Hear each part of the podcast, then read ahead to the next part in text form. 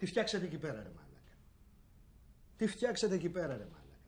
Τι παράσταση δώσατε, ρε μάλακα. Τι σοου ήταν αυτό, ρε φίλε. Τι θέατρο ήταν αυτό, ρε φίλε, να πούμε. Και γαμό τα σοου, ρε φίλε. Και γαμό τα σοου, να πούμε. Και γαμό τα σοου, να πούμε. Τα σόβρακα τους πήρατε, ρε μάγκα. Τα σόβρακα τους πήρατε. Τι μου λες τώρα. Το δεύτερο ε, είναι ο αριθμός, ο πραγματικός αριθμός των νοσηλοβωμένων, των ασθενών οι οποίοι είναι σε μεθ, των ασθενών οι οποίοι είναι διασωληνωμένοι και τον αριθμό των ασθενών που πεθαίνουν. Αν θεωρήσουμε λοιπόν ότι γίνεται υποκαταγραφή στο γενικότερο αριθμό κρουσμάτων στη χώρα, εκεί είναι πολύ λιγότερη υποκαταγραφή. Παρ' όλα αυτά τα νούμερα είναι μικρότερα. Και όσο καλύτερα είναι τα μέτρα, τόσο μικρότερα είναι τα νούμερα.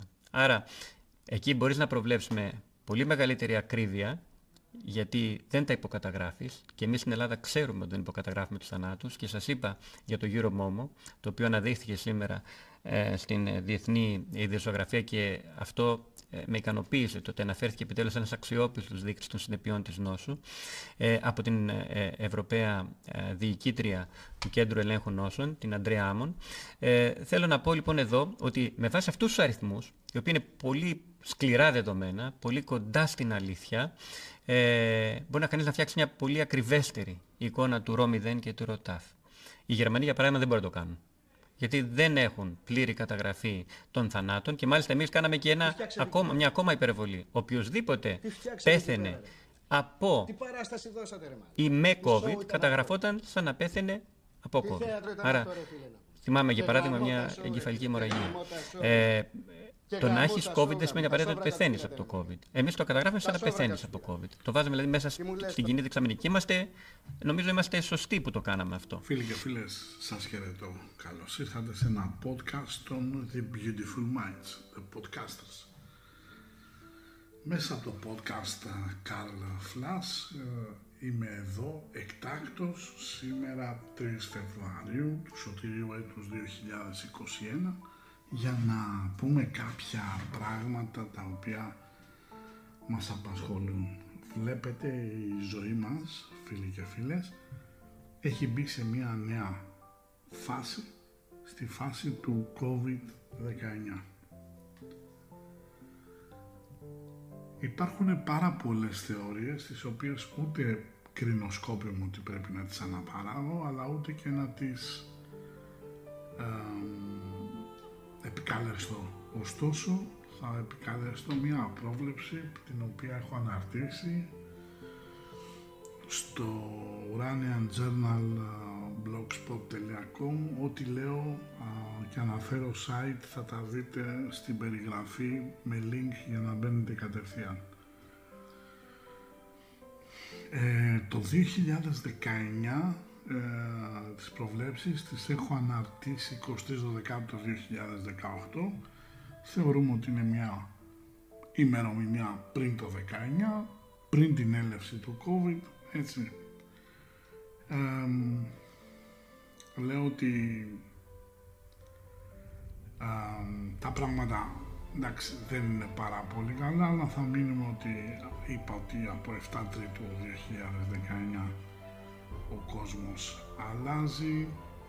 Ε, είπα ότι υπάρχει ε, ο Βουλκάνους ε, συναντά Χαντές, Ποσειδώνα Απόλλων, Ουρανό Απόλλων και Κρόνο Χαντές, δημιουργώντας ένα επικίνδυνο κοκτέιλ και η εξίσωση Ποσειδώνα Απόλλων Βουλκάνους σημαίνει δοκιμασία μέσα από μια μεγάλη απογοήτευση, Ουρανός Απόλλων Βουλκάνου σημαίνει δυνατή ένταση, εκρηκτική επέκταση. Κρόνος Χαντές Βουλκάνους σημαίνει το άτομο που είναι αναγκασμένο να υπομένει κάποιες δυνατές εχθρότητες μπαίνοντας στο στόχαστρο ενός εχθρού ενώ Χαντές Βουλκάνους μιλά για ομοιβία για τη δύναμη του κακού, για ασκήμια, για σκοτεινές δυνάμεις που πράττουν σκοτεινές πράξεις, για ασθένεια μοιραία, μεγάλο κίνδυνο, μεγάλη ασθένεια ή επιδείνωση, εάν ήδη υπάρχει, εξαναγκασμούς, κακές συνήθειες και χρησιμοποιώντας την ισχύ και τη δύναμη που έχω με τρόπο άσχημο. Αυτά φίλοι και φίλες ήταν σε έναν σε μια πρόβλεψη σε παγκόσμια κλίμακα τι έφερνε. Ε, μετά το 2019 είχαμε τον χάρτη ορκομοσίας της κυβέρνησης του Κυριάκου Μητσοτάκη, ο οποίος α, κέρδισε τις εκλογές. Την ίδια ημέρα, ή μάλλον για να είμαι ακριβώς ειλικρινής, 9 Εβδόμου το 2019, στις 9 και 28 το βράδυ, σηκώνω το άρθρο.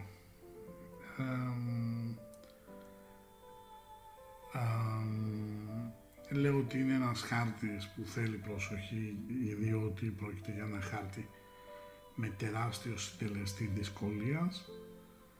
Η ημέρα ο άξονας μηδενική κρυού ήλιος που ορκίστηκε η κυβέρνηση είχε χαντές και βουλκάνους και αν ε, εφαρμόσουμε επί του κύκλου των 90 μοιρών και πω ότι έχουμε μηδενική κρύου ήλιος ίσον χαντές, η απώλεια εργασίας, δυστυχία, προβλήματα που σχετίζονται με το σώμα και μια ασθένεια.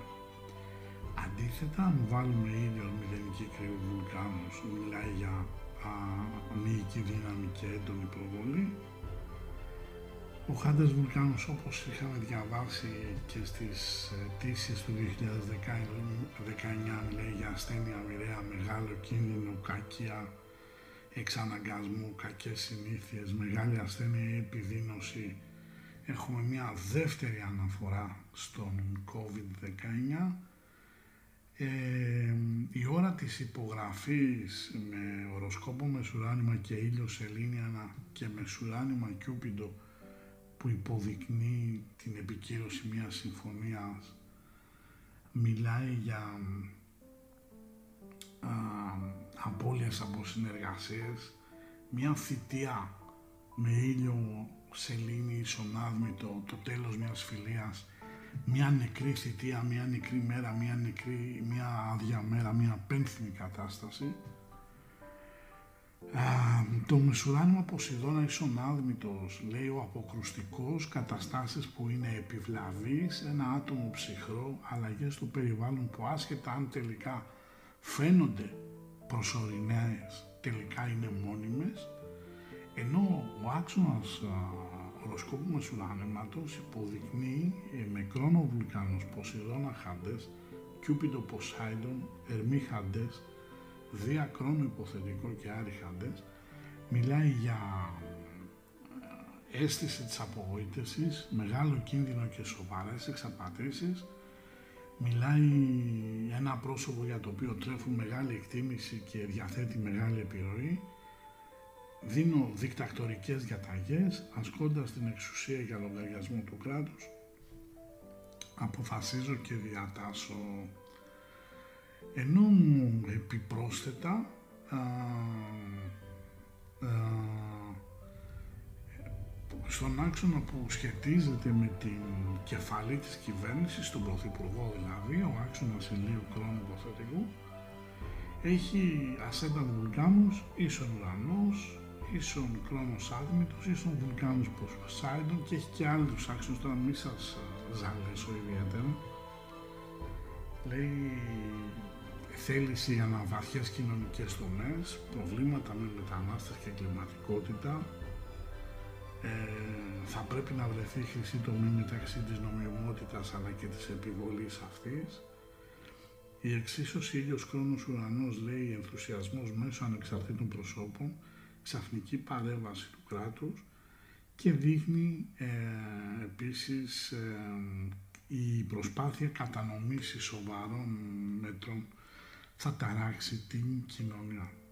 Αντίθετα, αν επιχειρούσαμε να βάλουμε το χάρτη της ορκομοσίας με το, με το χάρτη της μεταπολίτευσης, θα λέγαμε, λέει, απώλειες εργασίας, έχουμε μηδενική κρυού ήλιο, δηλαδή η μέρα που ορκίστηκε πάνω στο χαντές της Ελλάδας, απώλειες εργασίας, δυστυχία, ήλιος χαντές, ο άξονας της αποσύνθεσης, πρωτόγονος, ένας άνθρωπος που αδιαφορεί για την εικόνα του, κρόνος άρμητος, περίεργος χαρακτήρας που οδηγεί σε μια απομονωμένη ζωή, πτώση από μεγάλο ύψος, ε, νεκροθάφτες, μεσίτες ακινήτων, το κτηματολόγιο, νομική αντίσταση ή προσφύγη, ενώ ο ήλιος Κρόνος λέω γράφει ότι το κόμμα της Νέας Δημοκρατίας θα ακολουθήσει το δρόμο προς την ηγεσία μέσα από δύσκολες καταστάσεις και βία. Αυτό, ελέω της ε, εμπλοκής του άξονα σε ελληνική ουρανού θα βγάλει προβλήματα από εξέγερση πλήθους, ε, δεν θα λείψουν, λέω, προβλήματα, παραφωνίες και διαγραφές εντός του κόμματος. Εάν πάμε όμως λίγο πιο πίσω, εάν λίγο πιο μπροστά, είχα κάνει μια πρόβλεψη που είχε να κάνει με τις ε, ε, παγκόσμιες για έναν συναγερμό στο χρηματιστηριακό σκηνικό ε, και επίσης υπήρχε το ο, ο Δίας Ποσειδώνας, Δίας Άλμητος Ποσειδώνας το σημείο το οποίο καίει ε, την Ευρώπη. Το βάλω και αυτό στην περιγραφή. Αυτό το σημείο λέω πώς μπήκαμε στα μνημόνια, τι έχει γίνει, μπλα μπλα μπλα μπλα μπλα μπλα μπλα. Και λέω κάνοντας τη χρήση αυτής της μαθηματικής εξίσωσης, έχουμε πω κατά την τριετία 2019-2022 Γερμανία, Ιταλία, Ισπανία αποκτούν τεράστιο πρόβλημα και σε οικονομικό επίπεδο πάντα και μάλιστα για την Ελλάδα είχα γράψει ότι θα επανέλθουμε σε ένα νέο άρθρο. Πάρα πολλά πράγματα φίλοι και φίλες ε, τουλάχιστον διαμέσου της ουράνιου είναι λίγο πολύ ορατά ε, φαίνεται ότι η κυβέρνηση στην παρούσα φάση ε, δεν ξέρει που πηγαίνει και αυτό είναι πάρα πολύ άσχημο. Ο 8 Σεπτεμβρίου του 2019, πάλι προ της ελεύσεως του COVID, γιατί το COVID ε, για το Δεκέμβριο ανακοινώθηκε, είχαμε, είχα φτιάξει ένα άρθρο με τίτλο «Συναγερμός στα παγκόσμια χρηματοοικονομικά ιδρύματα». ούτε λίγο ούτε πολύ. Εκεί πέρα είχα μπει ότι τα πράγματα δεν είναι καθόλου καλά για το χρηματιστήριο. Ε,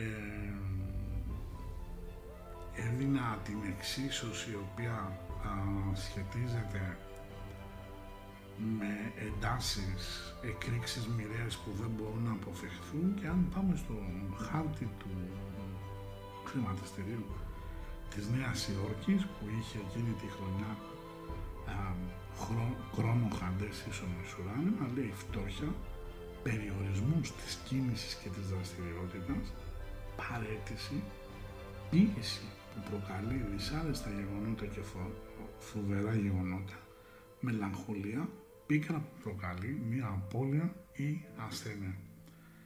Αυτό φίλοι και φίλες έχει ένα αντίκτυπο σε όλη την ανθρωπότητα μιας και ούτε λίγο ούτε πολύ ο, το χρηματιστήριο της Νέας Υόρκης είναι η μέκα του χρήματος. Όλα γίνονται για κάποιο σκοπό. Ο σκοπός στην προκειμένη περίπτωση δεν μπορεί να είναι άλλος από ένα σχέδιο το οποίο αποσκοπεί στον έλεγχο της ανθρωπότητας. Ήδη σήμερα μιλάμε, ο μεγαλύτερη εταιρεία αυτή τη στιγμή, η Amazon, άλλαξε πρόεδρο, κρατάει μόνο το ψηφικό πακέτο των μετοχιών ο κύριος Μπέζος, Τζεφ Μπέζος και ουσιαστικά έρχεται ένας νέος ε, πρόεδρος. Ο συγκεκριμένος πρόεδρος, ο χάρτης του, αποδεικνύει έναν άνθρωπο ο οποίος ε, έρχεται να παίξει το μεγάλο ρόλο, να κάνει το μεγάλο ξεκαθάρισμα. Νομίζω ότι η Amazon φέτος και τα επόμενα χρόνια έρχεται να λειτουργήσει σαν σκούπα. Προσωπικά εγώ, εάν ήμουν Μάρκ Ζούκεμπεργκ, θα είχα ένα θέμα, διότι θεωρώ πως το επόμενο βήμα της Amazon είναι να κάνει μια πλατφόρμα κοινωνικής δικτύωσης, πράγμα που θα φέρει τεράστιες ανάγκες στο χώρο της, του, του κοινωνικού δικτύου. Από την άλλη, ο COVID-19 φαίνεται ότι ήρθε να μείνει. Στις α, αναφορές που είχα κάνει τουλάχιστον για τη χώρα μας, για τον COVID-19, είχαμε αρκετά μεγάλη επιτυχία, εκτός από την πρόβλεψη που είχαμε πει για τον COVID, είχαμε δώσει και ημερομηνίες πότε θα ερχόταν ο COVID ε, στην επιφάνεια, πότε θα έφευγε από την Ελλάδα ε, και μάλιστα είχα πει ότι προσέχτε φίλοι και φίλες διότι το πράγμα αυτό θυμίζει α, κάτι από το χτύπημα του πυγμάχου. Όσοι έχετε ασχοληθεί με τις πολεμικές τέχνες, ε, αντιλαμβάνεστε ότι εννοώ ότι το χτύπημα αυτό που συμβαίνει είναι το πρώτο, το, είναι για να ανοίξει την άμυνα και το δεύτερο είναι για να α, ξεκαθαρίσει το τοπίο και να έρθει να ρίξει το τελικό, αν θέλετε, χτύπημα. Τα πράγματα, φίλοι και φίλες, δεν είναι καλά και οδηγούμε στο σκέλος αυτό διότι τρίτη βράδυ, η προχτές δηλαδή, η Άγγελα Μάρκελ, όχι χτες, είπε πως ε, όποιος δεν κάνει το εμβόλιο δεν θα μπορεί να κάνει συγκεκριμένα πράγματα όπως να μπει σε αεροπλάνα, όπως να μπει ε, σε εστιατόρια ή να μπει να παρακολουθήσει κάποιες συναυλίες.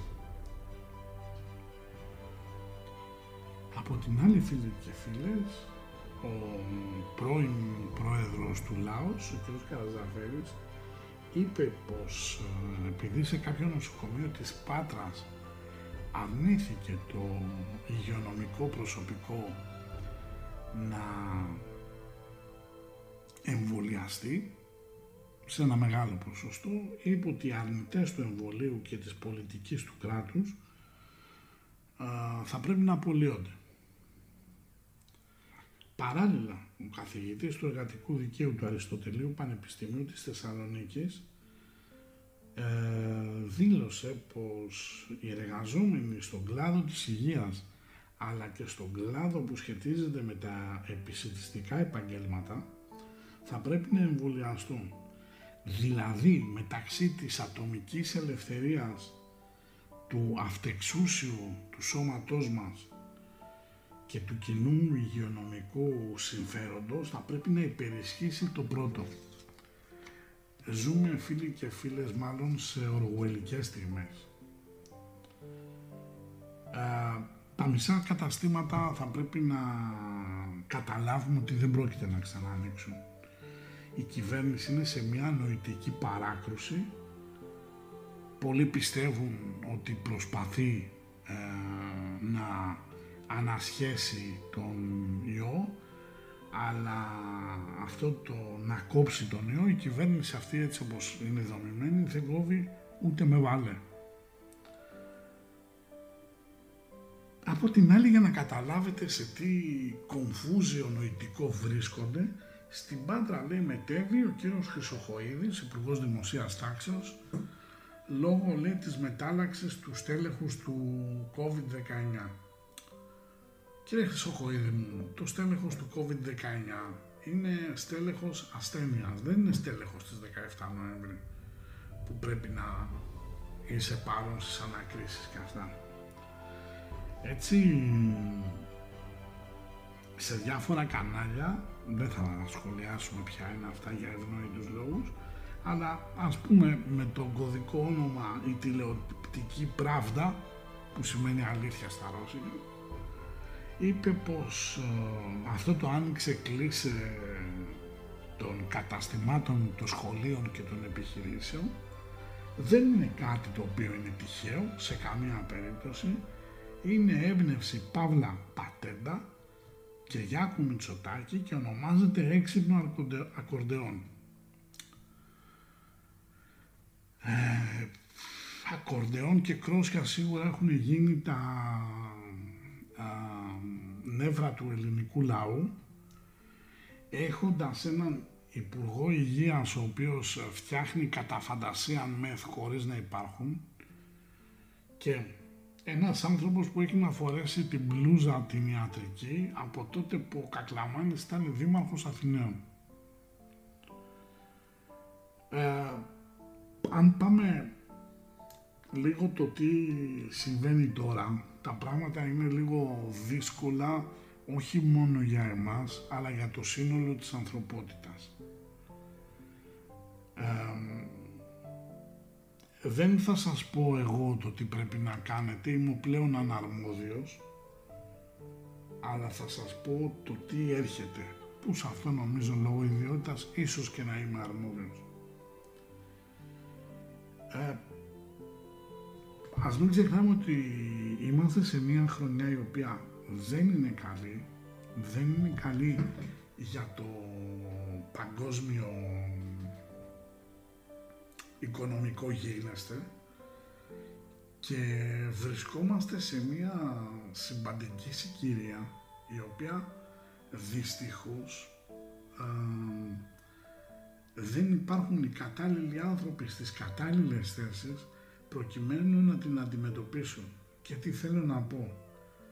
Οι περισσότεροι πολιτικοί, για να μην πούμε όλοι, από τη μεταπολίτευση και μετά, έρχονται στην αρχή ως α, οικέτες της ψήφου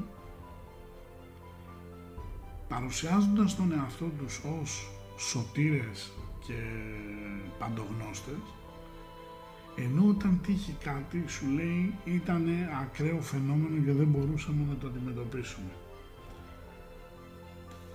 Όπως την κρίση των ημείων όπως τη φωτιά στο μάτι, όπως τις καταστροφικές πυρκαγιές του 2007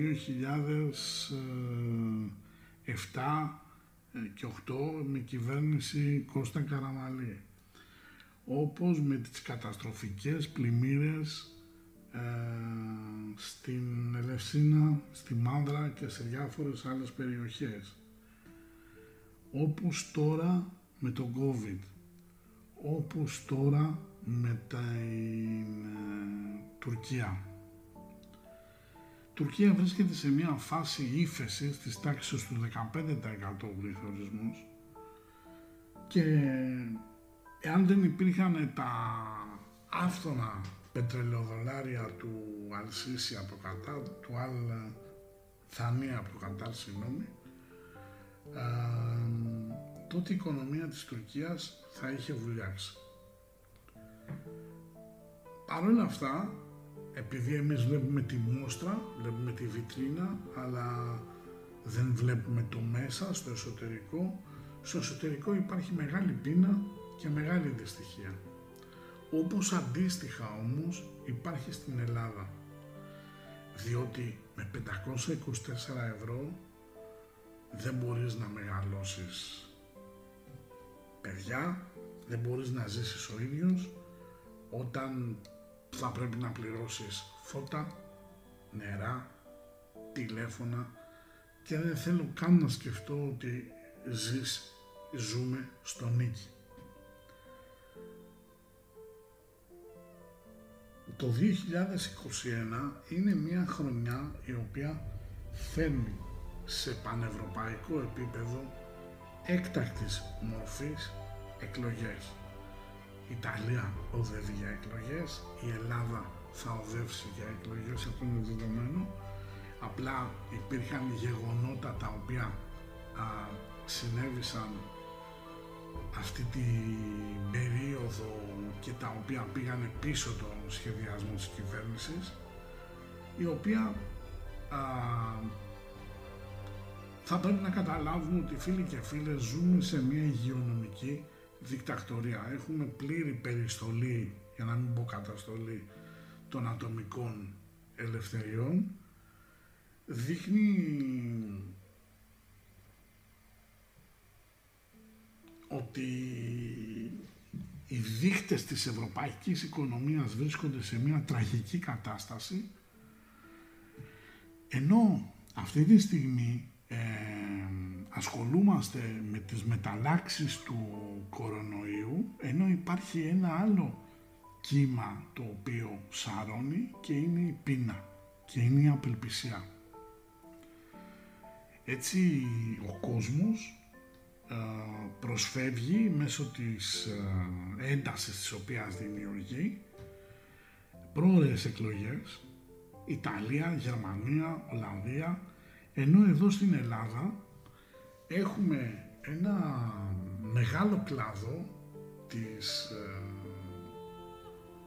της σύντησης και της μαζικής εστίασης οι οποίοι με τον τρόπο που τον οποίο τους αντιμετώπισε η ελληνική κυβέρνηση ε, ασφαλώς δεν θα δώσουν την ψήφο τους. Πιστεύαν ότι θα πάνε για εμβολιασμό, αλλά όπως σας έγραψα στις ε, ετήσιες του 2021 και όπως είπα και στο podcast με τις αιτήσεις γιατί είναι ουσιαστικά αυτά που έχω γράψει, απλά αυτά τα έχω εκφωνήσει, αυτή είναι η διαφορά. Ε, έλεγα λοιπόν ότι μαζικός εμβολιασμός στην Ελλάδα δεν θα γίνει και φαίνεται δεν γίνεται. Υπάρχει μια καθυστέρηση στην παράδοση των εμβολίων. Η Ελλάδα ε, βρισκόμενη, ε, βρισκόμενη σε μια πρωτοφανής ε, κρίση κάνει το αμήμητο Έλληνας Πρωθυπουργός, δίνει 2 εκατομμύρια δόσεις, τις παραχωρεί στη Γερμανία. Αφήνοντας ανεμβολιάστο, δηλαδή αν θεωρήσουμε ότι όντως ο COVID-19 είναι ένας καταστροφικός ιός, αφήνοντας υγεία και οικονομία στο έλεος του Παναγάθου. Από την άλλη, και τα εμβόλια που, έχω γίνει, που έχουν γίνει με κλασικό παράδειγμα το Ισραήλ δεν λειτουργούν. Όσοι ενθυμίστε είχα φτιάξει ένα βίντεο για το εμβόλιο της Αστραζένεκα όταν είχε ανακοινωθεί και είχα πει ότι το εμβόλιο αυτό δεν θα πετύχει. Θα έχει παρενέργειες, ήταν το πρώτο εμβόλιο που ανακοινώθηκε για παρενέργειες, θα έχει θανάτους και τώρα έχει βγει από την κρίσιμη κατηγορία 65+. η οποία 65+, είναι μια κρίσιμη κατηγορία για την υγεία αλλά είναι μια νέα κατηγορία για την εργασία. Δηλαδή, εάν είναι θέμα COVID θεωρείσαι υψηλού κινδύνου ενώ αν είσαι 65 και είσαι ε, μεταλλορίχος, είσαι ε, υπάλληλος σε συνεργείο αυτοκινήτου, τορναδόρος ή ψήστης, είσαι νέο παλικαράκι και αντέχεις να δουλέψεις και 3 και 4 και 5 χρόνια ακόμα. Από την άλλη,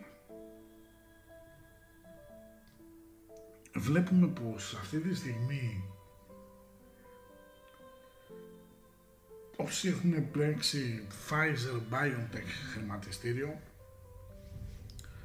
ψιλοτραβάνε τις κοτσίδες τους. Και νομίζω ότι θα πρέπει να καταλάβουμε πως μία ασθένεια όταν υπάρχει μπορούμε να προβούμε σε εμβολιασμό εάν και εφόσον ο εμβολιασμός πρώτον είναι ασφαλής, δεύτερος δοκιμασμένος και τρίτον παρέχει κάποια στοιχειώδη εχέγγυα ότι όλα θα πάνε καλά. Στην προκειμένη περίπτωση κανένα εμβόλιο πλην του Sputnik και δεν το λέω εγώ, το λέει το Lancet που είναι ένα πολύ έγκυρο, έγκυρο περιοδικό ε, δεν έχει πληρεί αυτές τις προϋποθέσεις.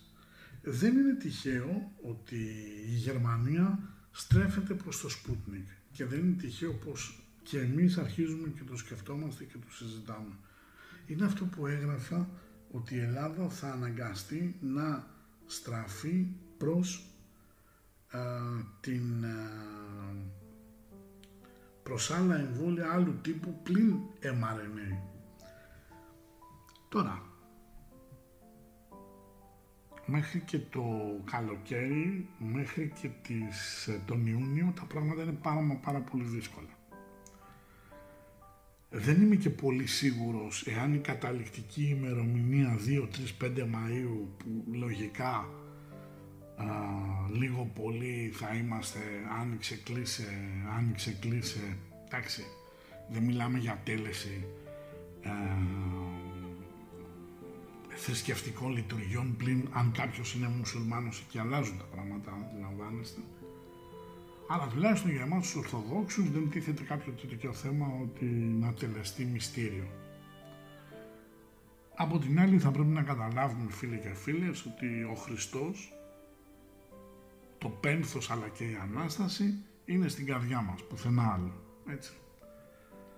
Βέβαια καλό θα ήταν να μπορούμε να μετάσχουμε των μυστηρίων της Εκκλησίας, αλλά εν πάση περιπτώσει ας πούμε ότι πρέπει να κάνουμε λίγο πίσω, χάρη του κοινού καλού, του έθνους, της ανθρωπότητας και ούτω καθεξής.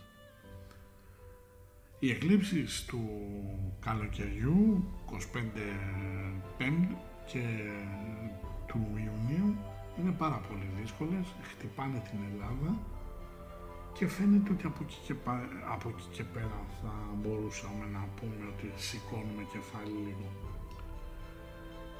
Ωστόσο,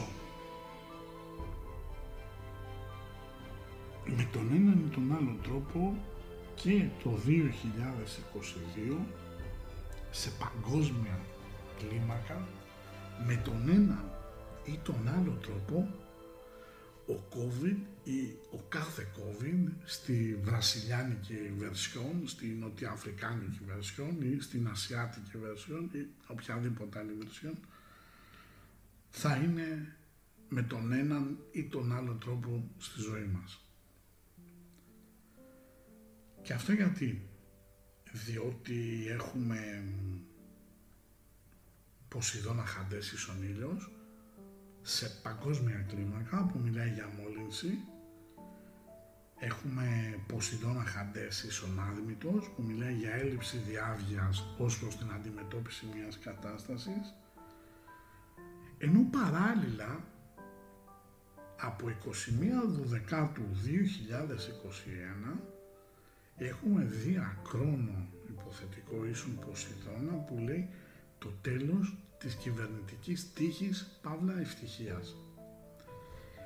Αν λάβουμε υπόψη μας πως ε, στη συγκεκριμένη ημερομηνία που έχει διάρκεια έναν χρόνο προσθέσουμε και το μηδενική κρυού Ζεύς ίσον χατές που μιλάει για βρώμικη τρόπη και κακοβουλία για την αποτροπή της επίτευξης ενός σκοπού δολιοφθόρες απλά για να βγει κάποιος εκτός παιχνιδιού, πυροδοτήσεις, πυρκαγιές εξ αποστάσεως, γενικά αυτοί θα προσπαθούν να επιβάλλουν, όσοι αντιστέκονται θα προσπαθούν να αποτρέψουν και γενικά μπαίνουμε σαν κοινωνία, σαν ανθρωπότητα, σε ένα μάλλον δράση. Ωστόσο, πολύ φοβάμαι ότι έχουμε ένα θέμα από το 2021 προς το 2020, το 2021 21 Δεκάτου και μετά μιας και η, ίσως η εξέλιξη του COVID-19 ή η μετάλλαξη δηλαδή ή κάποια έλευση καινούργιας ασθένειας θα μπορούσε να προσβάλλει το κεντρικό νευρικό σύστημα. Δεν είμαι γιατρός, δεν μπορώ να πω ούτε ποια θα είναι η θεραπεία, ούτε τα συμπτώματα, έτσι για να είμαστε λίγο α, ρεαλιστές. Ωστόσο, το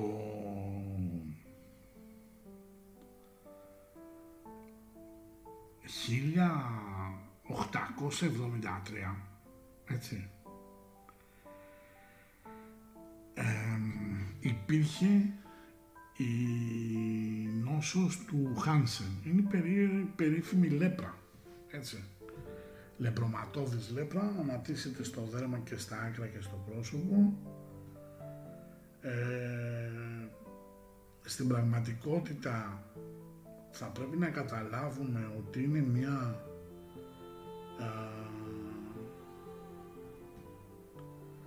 κατάσταση η οποία έχει εκφυλιστική μορφή σε νευρικό επίπεδο, έτσι, οι άνθρωποι μπαίνανε σε καραντίνα, όπως μπαίνουμε και τώρα, εάν βάλουμε με τους έτσι βαρύς πλανήτες, ας πούμε το 1873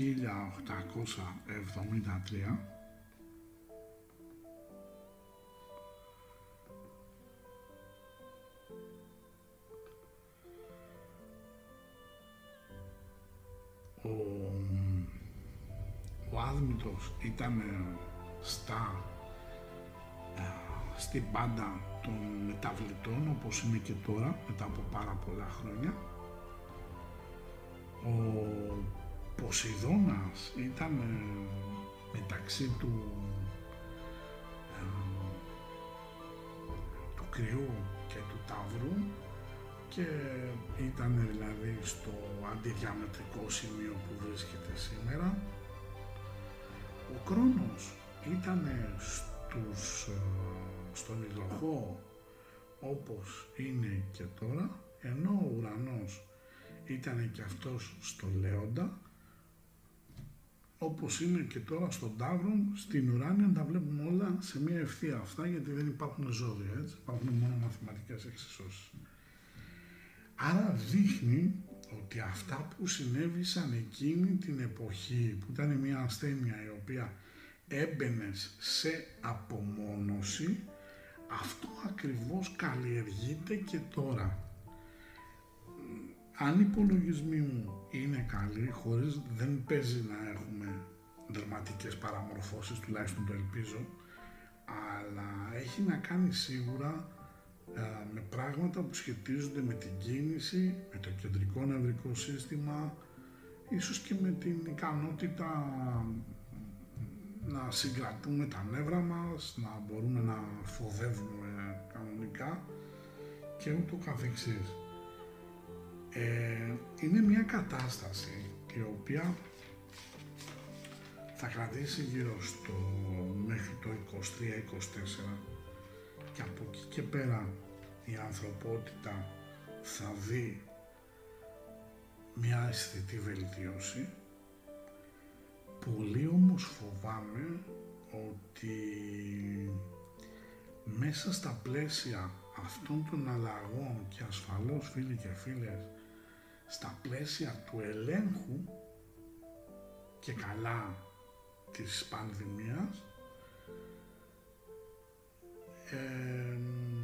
τα μέτρα τα οποία θα υφίστανται εκείνη τη στιγμή θα παραμείνουν. με το πρόσχημα ότι γνωρίζαμε πού πηγαίνετε, πού βρίσκεστε, άρα μειωθήκαν τα, η εγκληματικότητα. Δηλαδή μπαίνουμε σε μια κατάσταση η οποία ενδεχομένως τη βλέπαμε στην ταινία V for Vendetta και μας φαινόταν απίστευτο ή πάρα πολύ περίεργο εν πάση περιπτώσει. Το 2022 φαίνεται ότι θα έχουμε 2022-21 12 μέχρι 2023 θα έχουμε ε, σε παγκόσμιο επίπεδο μία κατάσταση όπου οι χώρες φεύγουν από το εμείς, δηλαδή π.χ. Ευρωπαϊκή Ένωση, π.χ. Ηνωμένες Πολιτείες της Αμερικής, π.χ. Ένωση Ασιατικών Χωρών ή ο Σύμφωνο της Βορειοατλαντικής Συμμαχίας και ερχόμαστε στο εγώ. Ε, το χρήμα φαίνεται ότι αλλάζει τελείως μορφή και κυρίως αυτό που φαίνεται ότι αλλάζει είναι ο άνθρωπος και οι συνήθειές του. Ε, το πρόβλημα του με τον εμβολιασμό εμένω στην άποψή μου ότι παρόλο που μπαίνουμε σε συνθήκες υγειονομικής δικτακτορίας και επειδή τουλάχιστον έτσι όπως τα είδα όταν τα είχα προβλέψει φαίνεται ότι ο COVID-19 δεν είναι κάτι το οποίο είναι ένας φυσικός κορονοϊός αλλά είναι ένας lab made, δηλαδή εργαστηριακά κατασκευασμένος κορονοϊός. αυτό φίλοι και φίλες πρακτικά σημαίνει πως κάποια στιγμή οι μεταλλάξεις γίνονται, θα γίνονται με τέτοιο τρόπο ούτως ώστε τα εμβόλια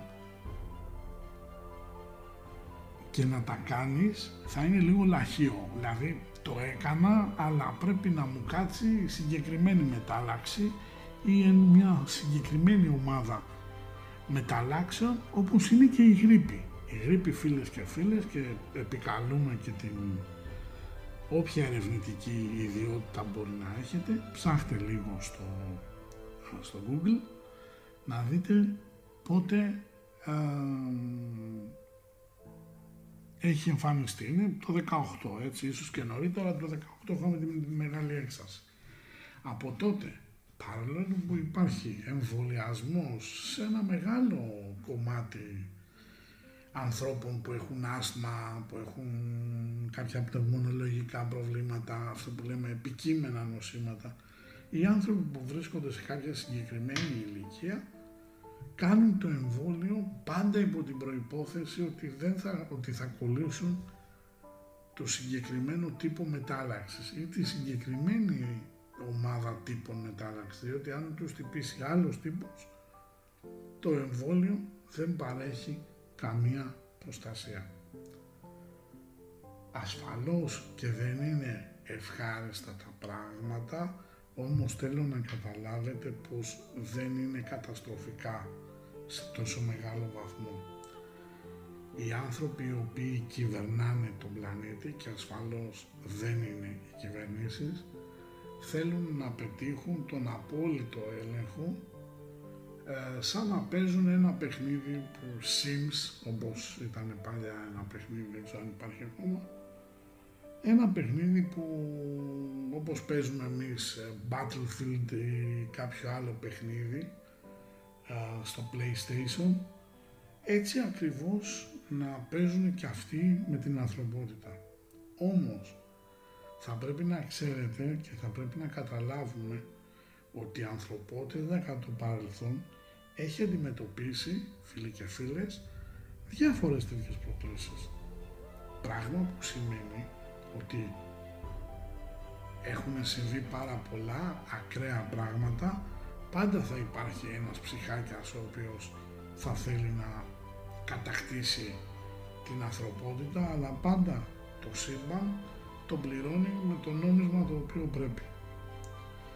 Οπότε στην παρούσα φάση θα πρέπει να έχετε ψηλά τα κεφάλια, ανοιχτές τις καρδιές σας, να βοηθάμε τους συνανθρώπους μας και κυρίως να ξέρουμε ότι είναι μια περίοδο η οποία θα την περάσουμε, είναι μια περίοδο η οποία δεν είμαι ο άνθρωπος που θα σας πω εγώ. Εάν ε, τα εμβόλια μέσα περιέχουν τσιπάκια 666, 4711 ή 13033 αυτό όμως που μπορώ να σας πω σίγουρα είναι ότι το τηλέφωνο μας, το smartphone, το smartwatch όπως φοράω εγώ, έχει γίνει ε, προέκταση του χεριού μας. Δεν χρειάζεται να σου βάλουν ε, τέτοιο τσιπάκι, αφού όπου πας έχεις μαζί σου το, το εργαλείο το οποίο καταγράφει τις κινήσεις σου, τις συνήθειές σου, τις κλήσεις σου, ποιον πήρες, γιατί πήρες, που έστειλες μήνυμα, γιατί έστειλες, γιατί δεν έστειλες, σε ποιους έκανες αναπάντητες, τα πάντα όλα. Άρα το θεωρούμε αυτό περιττό να μπούμε ως προς το θρησκευτικό κομμάτι. Ωστόσο, η κυβέρνηση η οποία έχουμε έχει συνταχθεί απόλυτα με τη γερμανική καγκελαρία και φέρνει από το Μάιο και μετά κατά τη γνώμη μου πάντα και πραγματικά προσεύχομαι στο Θεό να με βγάλει ψεύτη η επίδειξη της βεβαίωσης του πιστοποιητικού εμβολιάσμου θα είναι ανάλογη με την επίδειξη της αστυνομικής ταυτότητας όταν ψωνίζεις με την κάρτα. Όταν πάνε να ψωνίζεις με την κάρτα, πολλές φορές σου ζητάνε την αστυνομική ταυτότητα. Έτσι θα είναι και εδώ. Δεν θα έχεις αυτό το χαρτί, θα έχεις κάποιες συνέπειες. Ωστόσο, α, ακούγεται ότι ξεκινάει ένας αγώνας ενάντια α, σε αυτό το πράγμα. Όμως, φίλοι και φίλες, ας μην κρυβόμαστε πίσω από το δάχτυλό μας. Ένας κούκος, γιατί υπάρχουν άνθρωποι πολύ έντιμοι, πολύ διακεκριμένοι που ξέρουν πάρα πολύ καλά τη δουλειά τους και έχουν ήθος, πλην όμως η δικαιοσύνη είναι ανθρώπινη και ως γνωστόν οι δικαστές ως άνθρωποι κι αυτοί πολλοί εξ αυτών έχουν πάθει. Πάθη με ήττα και ανάγκες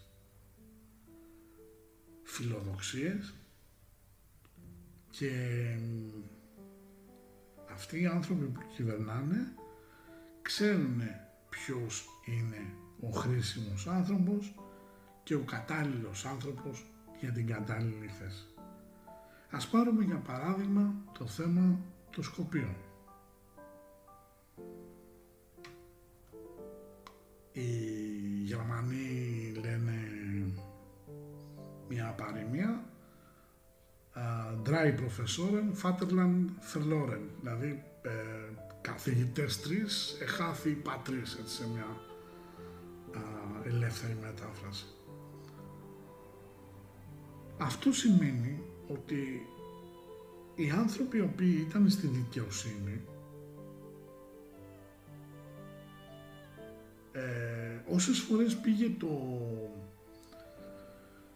ε, τα νομοσχέδια που ήταν να κρίνουν αντισυνταγματικούς τους νόμους, όσες φορές στις περικοπές ήταν οι δικαστές, ήταν αντισυνταγματικοί. Μόλις το έπαιρναν πίσω και εξαιρούσαν τους δικαστές, γινόντουσαν συνταγματικοί οι νόμοι.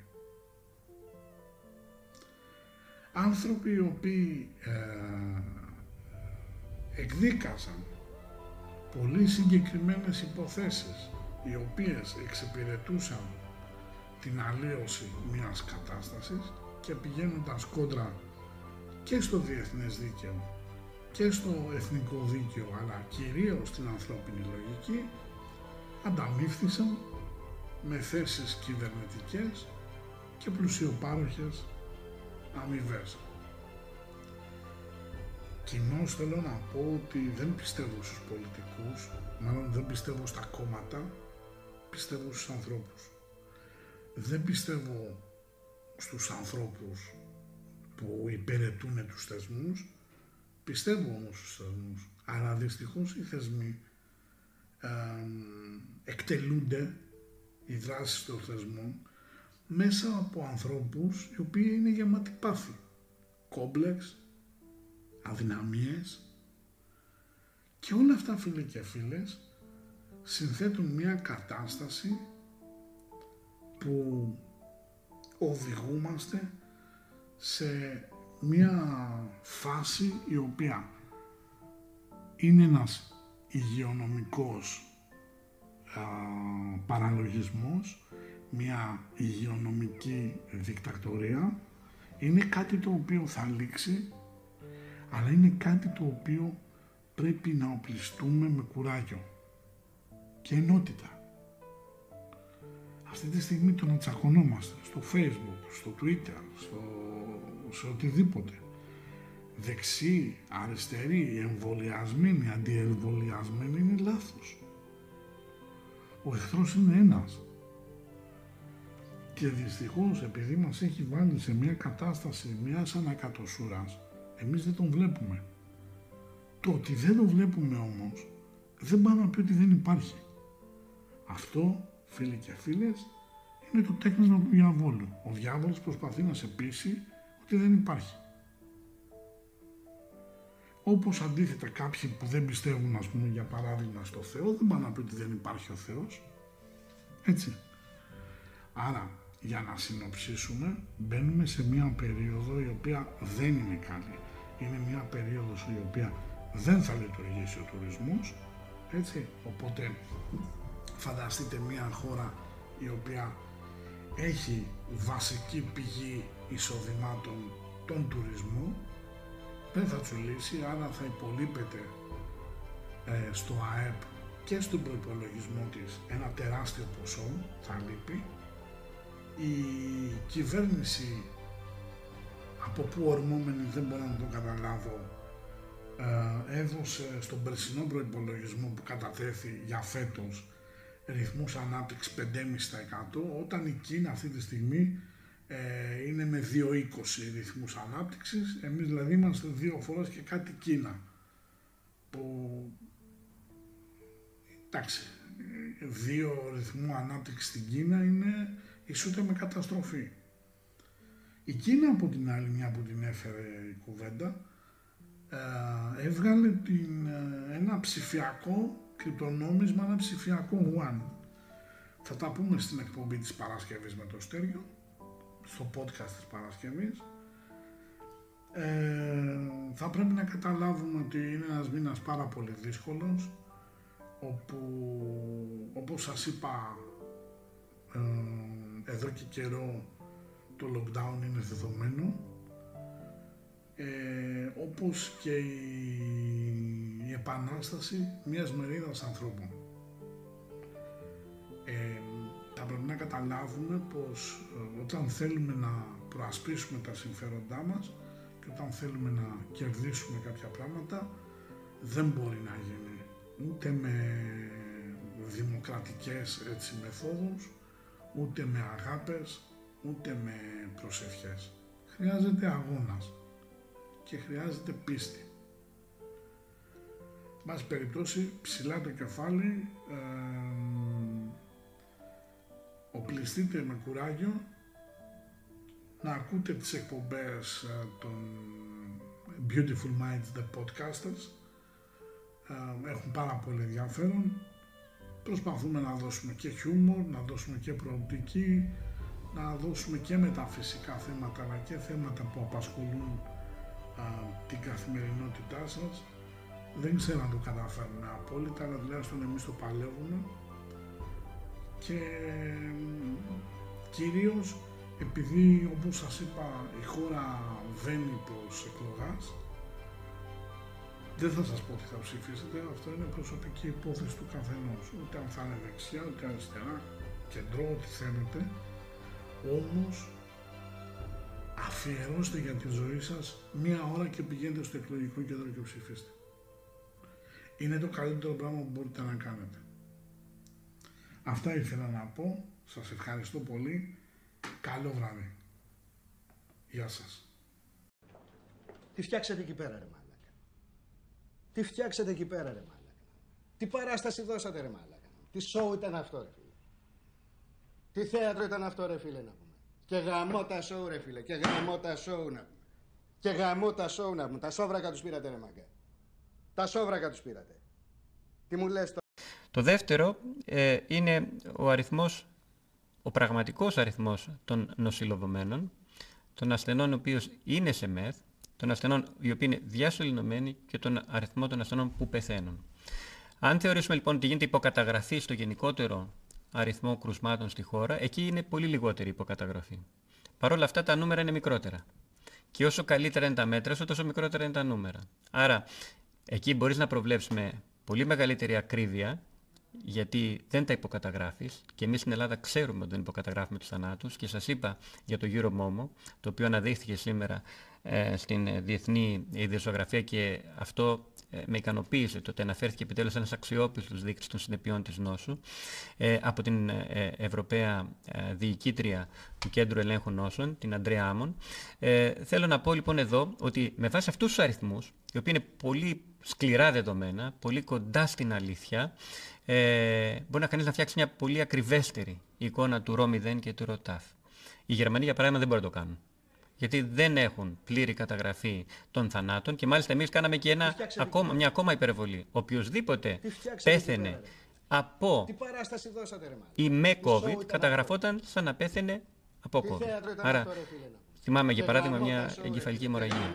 Ε, το να έχεις COVID δεν σημαίνει απαραίτητα ότι πεθαίνεις από το COVID. Εμείς το καταγράφουμε σαν να πεθαίνεις από το COVID. Το βάζουμε δηλαδή μέσα στην κοινή δεξαμενική. Είμαστε, νομίζω είμαστε σωστοί που το κάναμε αυτό. Φίλοι και φίλες, σας χαιρετώ. Καλώς ήρθατε σε ένα podcast των The Beautiful Minds, The Podcasters.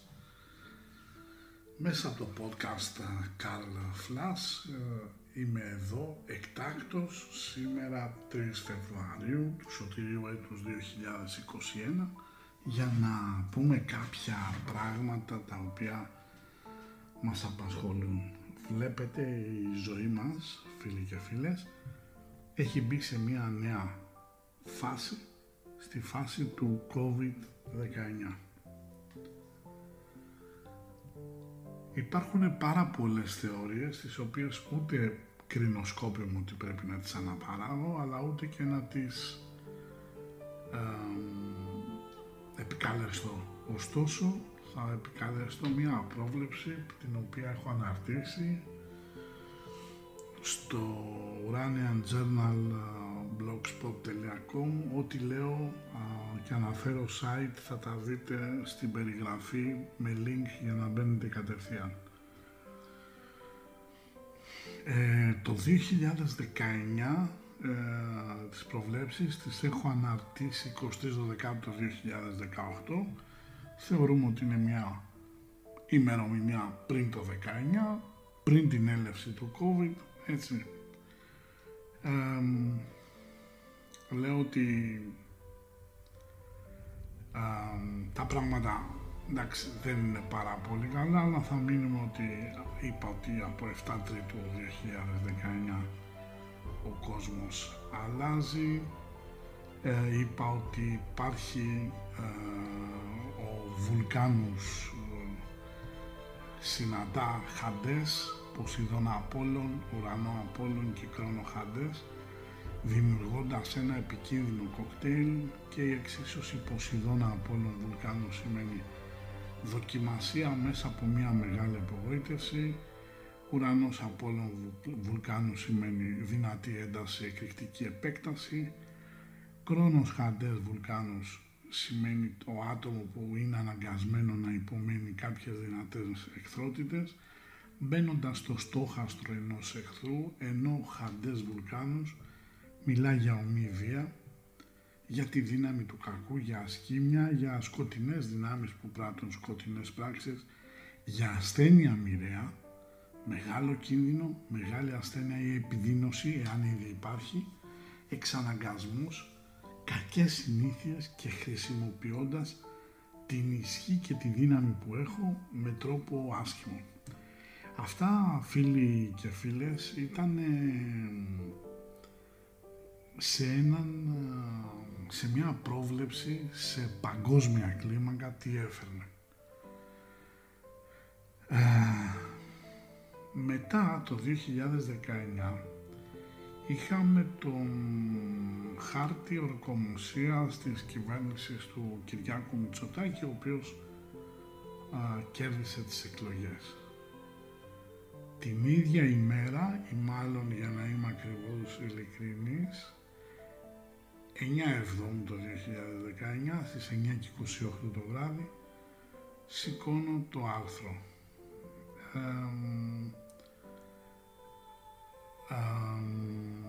Λέω ότι είναι ένας χάρτης που θέλει προσοχή, διότι πρόκειται για ένα χάρτη με τεράστιο συντελεστή δυσκολίας. Η ημέρα ο άξονας μηδενική κρυού ήλιος που ορκίστηκε η κυβέρνηση είχε χαντές και βουλκάνους και αν ε, εφαρμόσουμε επί του κύκλου των 90 μοιρών και πω ότι έχουμε μηδενική κρύου ήλιος ίσον χαντές, η απώλεια εργασίας, δυστυχία, προβλήματα που σχετίζονται με το σώμα και μια ασθένεια. Αντίθετα, αν βάλουμε ήλιο μηδενική κρύου βουλκάνους, μιλάει για α, μυϊκή δύναμη και έντονη προβολή, ο Χάντες Βουλκάνος όπως είχαμε διαβάσει και στις αιτήσει του 2019 μιλάει για ασθένεια μοιραία, μεγάλο κίνδυνο, κακία, εξαναγκασμού, κακές συνήθειες, μεγάλη ασθένεια ή επιδείνωση. Έχουμε μια δεύτερη αναφορά στον COVID-19. Ε, η ώρα της υπογραφής με οροσκόπο Μεσουράνημα και ήλιο Σελήνιανα και Μεσουράνημα Κιούπιντο που υποδεικνύει την επικύρωση μιας συμφωνίας μιλάει για α, απώλειες από συνεργασίες, μια θητεία με ήλιο σελήνη ισονάδμητο, το τέλος μιας φιλίας, μια νεκρή θητεία, μια νεκρή μέρα, μια νεκρή, μια άδεια μέρα, μια πένθυμη κατάσταση.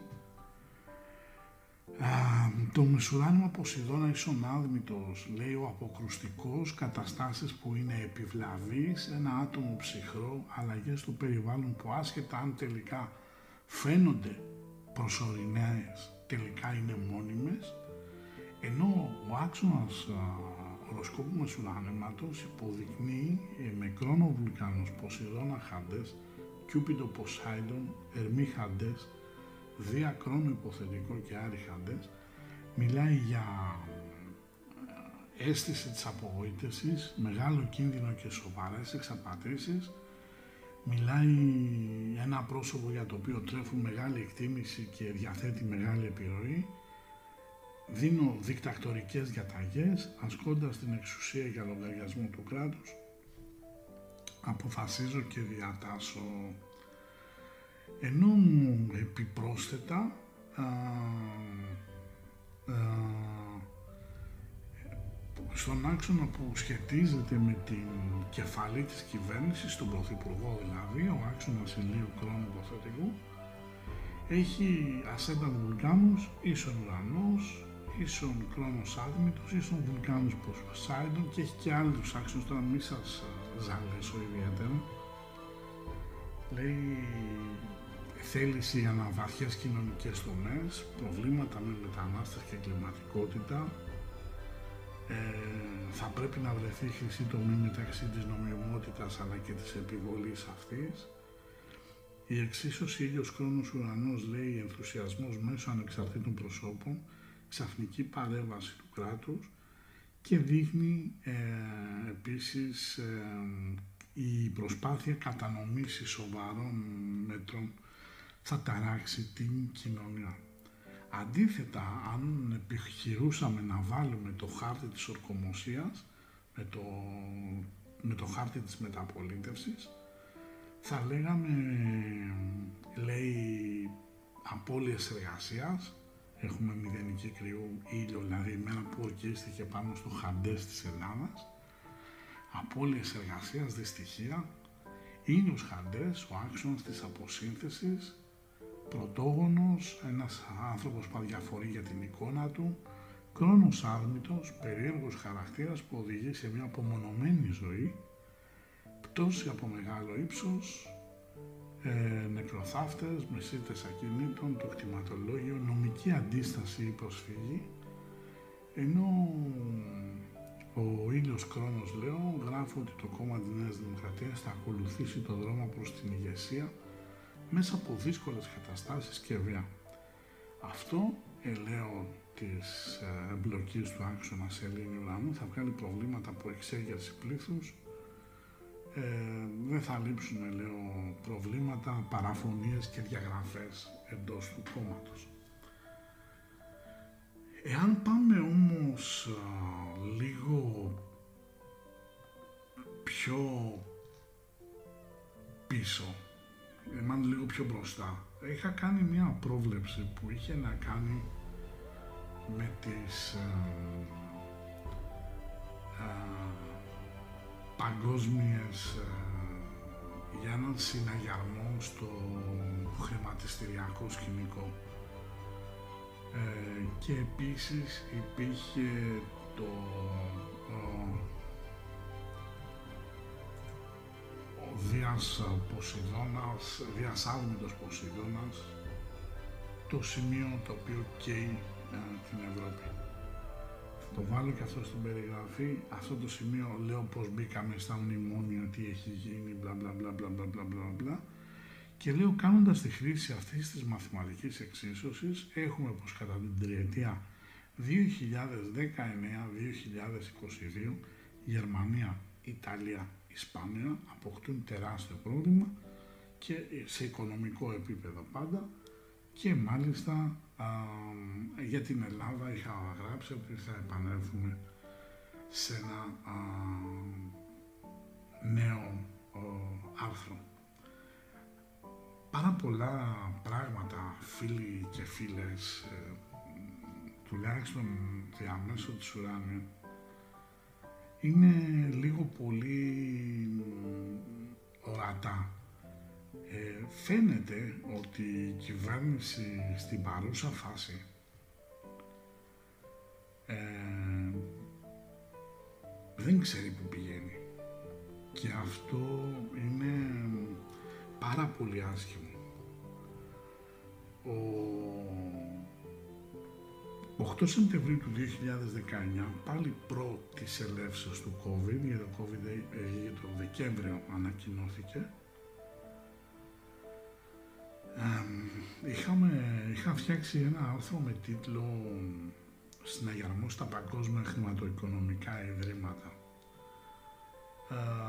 ούτε λίγο ούτε πολύ. Εκεί πέρα είχα μπει ότι τα πράγματα δεν είναι καθόλου καλά για το χρηματιστήριο. Ε,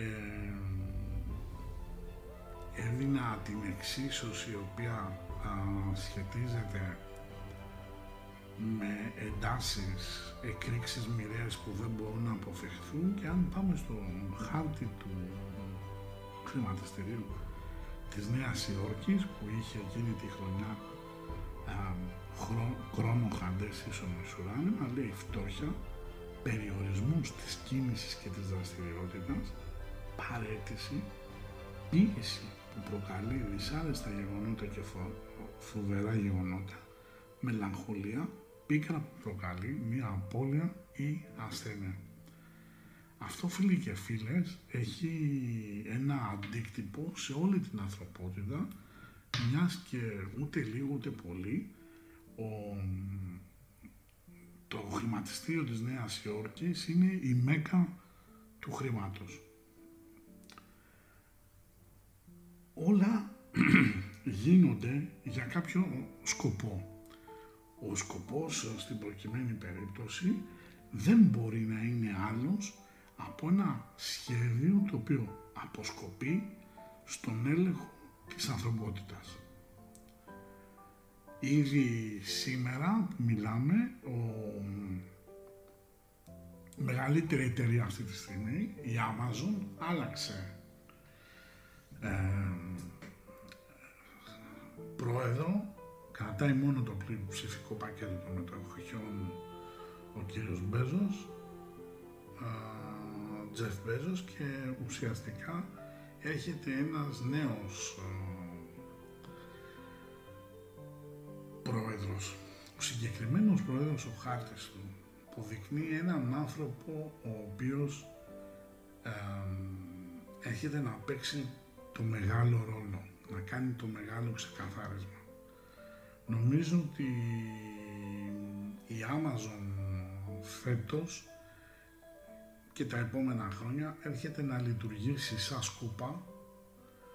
Προσωπικά εγώ, εάν ήμουν Μάρκ Ζούκεμπεργκ, θα είχα ένα θέμα, διότι θεωρώ πως το επόμενο βήμα της Amazon είναι να κάνει μια πλατφόρμα κοινωνικής δικτύωσης, πράγμα που θα φέρει τεράστιες ανάγκες στο χώρο της, του, του κοινωνικού δικτύου.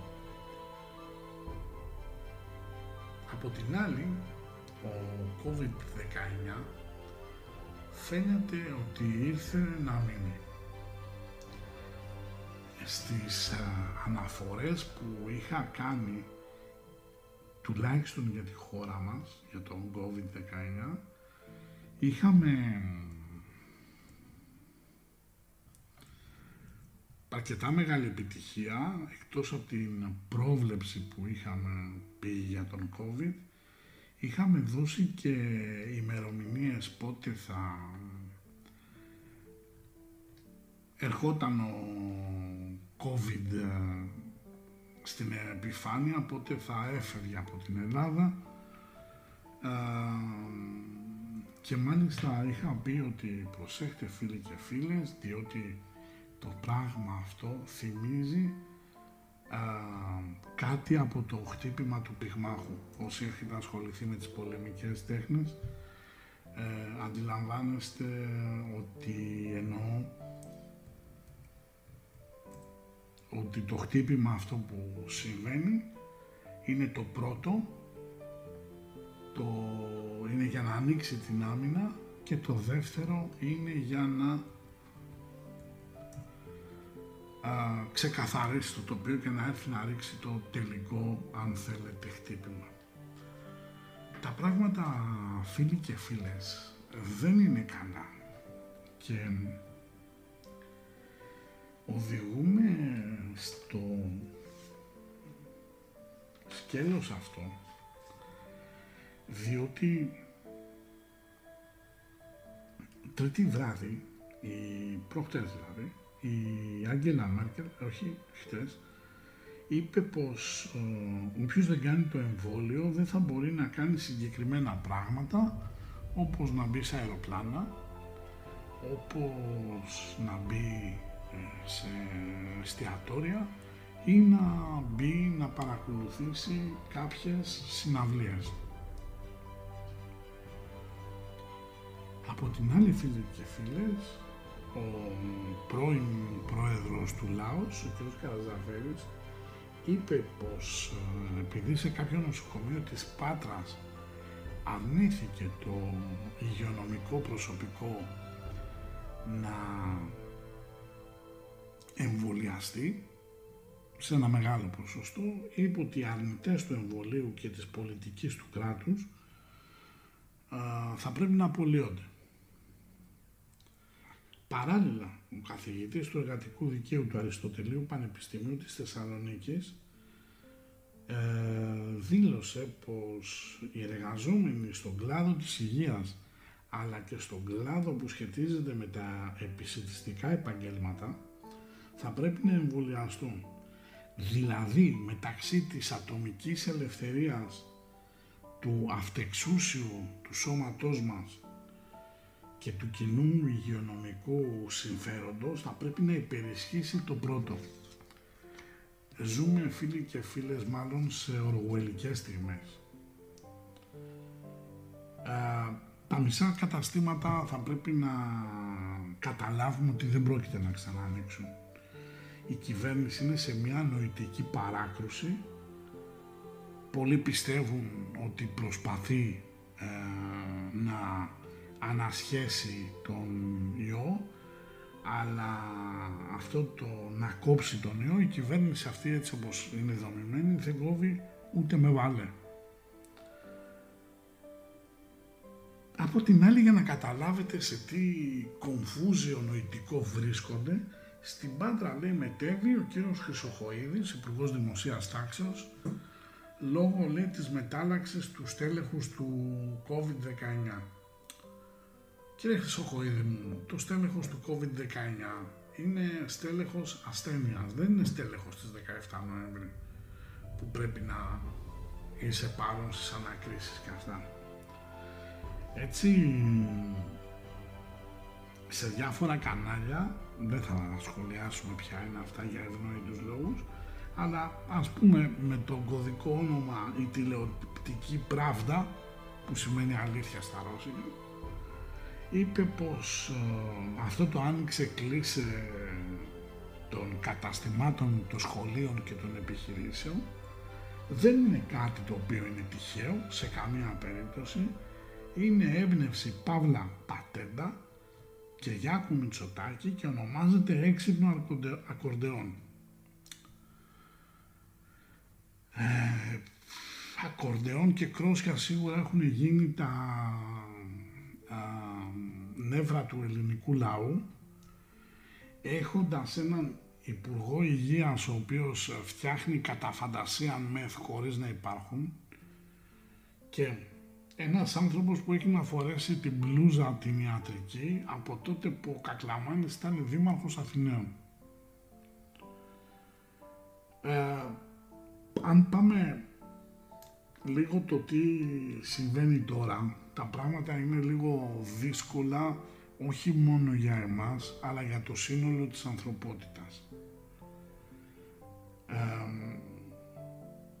δεν θα σας πω εγώ το τι πρέπει να κάνετε, είμαι πλέον αναρμόδιος, αλλά θα σας πω το τι έρχεται, που σε αυτό νομίζω λόγω ιδιότητας ίσως και να είμαι αρμόδιος.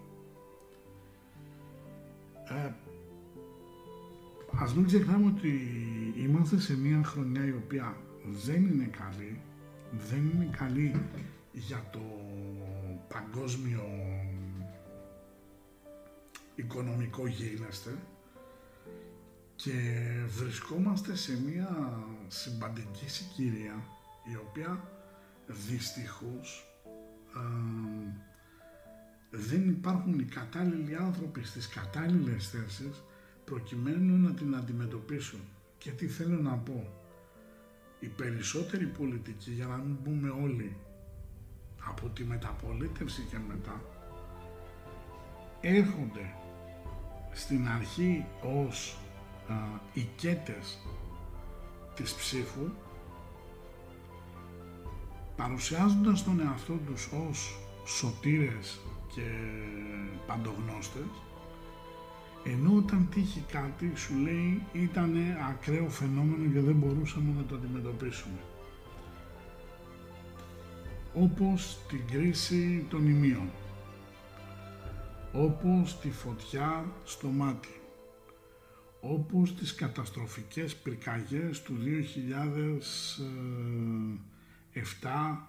ε, και 8 με κυβέρνηση Κώστα Καραμαλή, όπως με τις καταστροφικές πλημμύρες ε, στην Ελευσίνα, στη Μάνδρα και σε διάφορες άλλες περιοχές.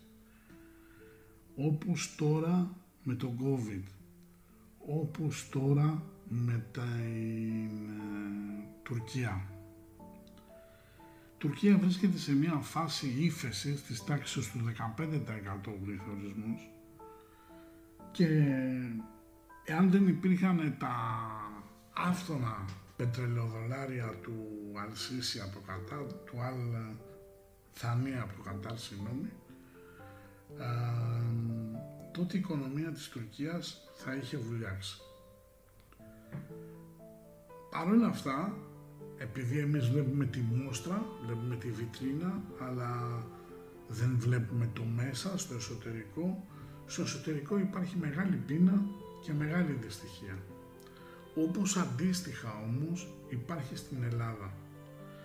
Διότι με 524 ευρώ δεν μπορείς να μεγαλώσεις παιδιά, δεν μπορείς να ζήσεις ο ίδιος όταν θα πρέπει να πληρώσεις φώτα, νερά, τηλέφωνα και δεν θέλω καν να σκεφτώ ότι ζεις, ζούμε στο νίκη. Το 2021 είναι μια χρονιά η οποία φέρνει σε πανευρωπαϊκό επίπεδο έκτακτης μορφής εκλογές. Η Ιταλία οδεύει για εκλογές, η Ελλάδα θα οδεύσει για εκλογές, αυτό είναι δεδομένο. Απλά υπήρχαν γεγονότα τα οποία α, συνέβησαν αυτή την περίοδο και τα οποία πήγανε πίσω τον σχεδιασμό της κυβέρνησης η οποία α, θα πρέπει να καταλάβουμε ότι φίλοι και φίλες ζούμε σε μια υγειονομική δικτακτορία. Έχουμε πλήρη περιστολή, για να μην πω καταστολή, των ατομικών ελευθεριών. Δείχνει ότι οι δείχτες της ευρωπαϊκής οικονομίας βρίσκονται σε μια τραγική κατάσταση ενώ αυτή τη στιγμή ε, ασχολούμαστε με τις μεταλλάξεις του κορονοϊού ενώ υπάρχει ένα άλλο κύμα το οποίο σαρώνει και είναι η πείνα και είναι η απελπισία.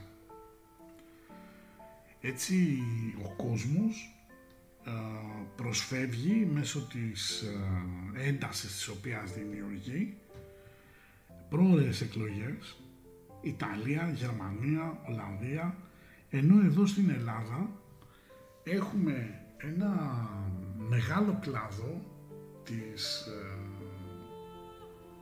της σύντησης και της μαζικής εστίασης οι οποίοι με τον τρόπο που τον οποίο τους αντιμετώπισε η ελληνική κυβέρνηση ε, ασφαλώς δεν θα δώσουν την ψήφο τους. Πιστεύαν ότι θα πάνε για εμβολιασμό, αλλά όπως σας έγραψα στις ε, ετήσιες του 2021 και όπως είπα και στο podcast με τις αιτήσεις γιατί είναι ουσιαστικά αυτά που έχω γράψει, απλά αυτά τα έχω εκφωνήσει, αυτή είναι η διαφορά. Ε, έλεγα λοιπόν ότι μαζικός εμβολιασμός στην Ελλάδα δεν θα γίνει και φαίνεται δεν γίνεται. Υπάρχει μια καθυστέρηση στην παράδοση των εμβολίων. Η Ελλάδα ε, βρισκόμενη, ε, βρισκόμενη σε μια πρωτοφανής ε, κρίση κάνει το αμήμητο Έλληνας Πρωθυπουργός, δίνει 2 εκατομμύρια δόσεις, τις παραχωρεί στη Γερμανία. Αφήνοντας ανεμβολιάστο, δηλαδή αν θεωρήσουμε ότι όντως ο COVID-19 είναι ένας καταστροφικός ιός, αφήνοντας υγεία και οικονομία στο έλεος του Παναγάθου. Από την άλλη, και τα εμβόλια που, έχω γίνει, που έχουν γίνει με κλασικό παράδειγμα το Ισραήλ δεν λειτουργούν. Όσοι ενθυμίστε είχα φτιάξει ένα βίντεο για το εμβόλιο της Αστραζένεκα όταν είχε ανακοινωθεί και είχα πει ότι το εμβόλιο αυτό δεν θα πετύχει.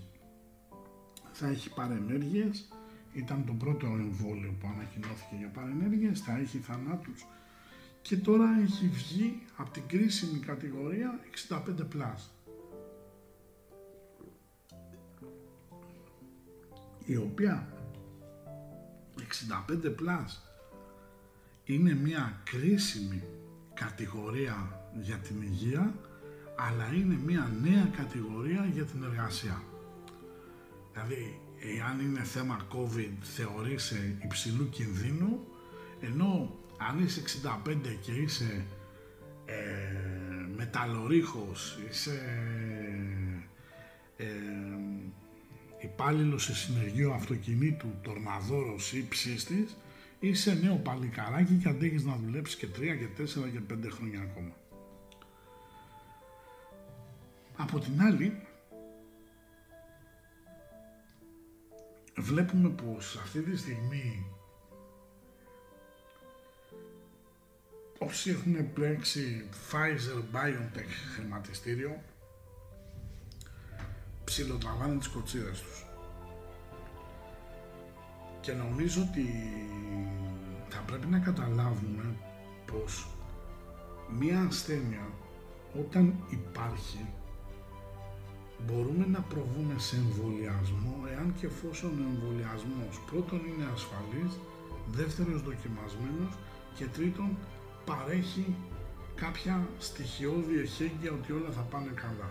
Στην προκειμένη περίπτωση κανένα εμβόλιο πλην του Sputnik και δεν το λέω εγώ, το λέει το Lancet που είναι ένα πολύ έγκυρο, έγκυρο περιοδικό ε, δεν έχει πληρεί αυτές τις προϋποθέσεις. Δεν είναι τυχαίο ότι η Γερμανία στρέφεται προς το Sputnik και δεν είναι τυχαίο πως και εμείς αρχίζουμε και το σκεφτόμαστε και το συζητάμε. Είναι αυτό που έγραφα ότι η Ελλάδα θα αναγκαστεί να στραφεί προς την προς άλλα εμβόλια άλλου τύπου πλην mRNA. Τώρα,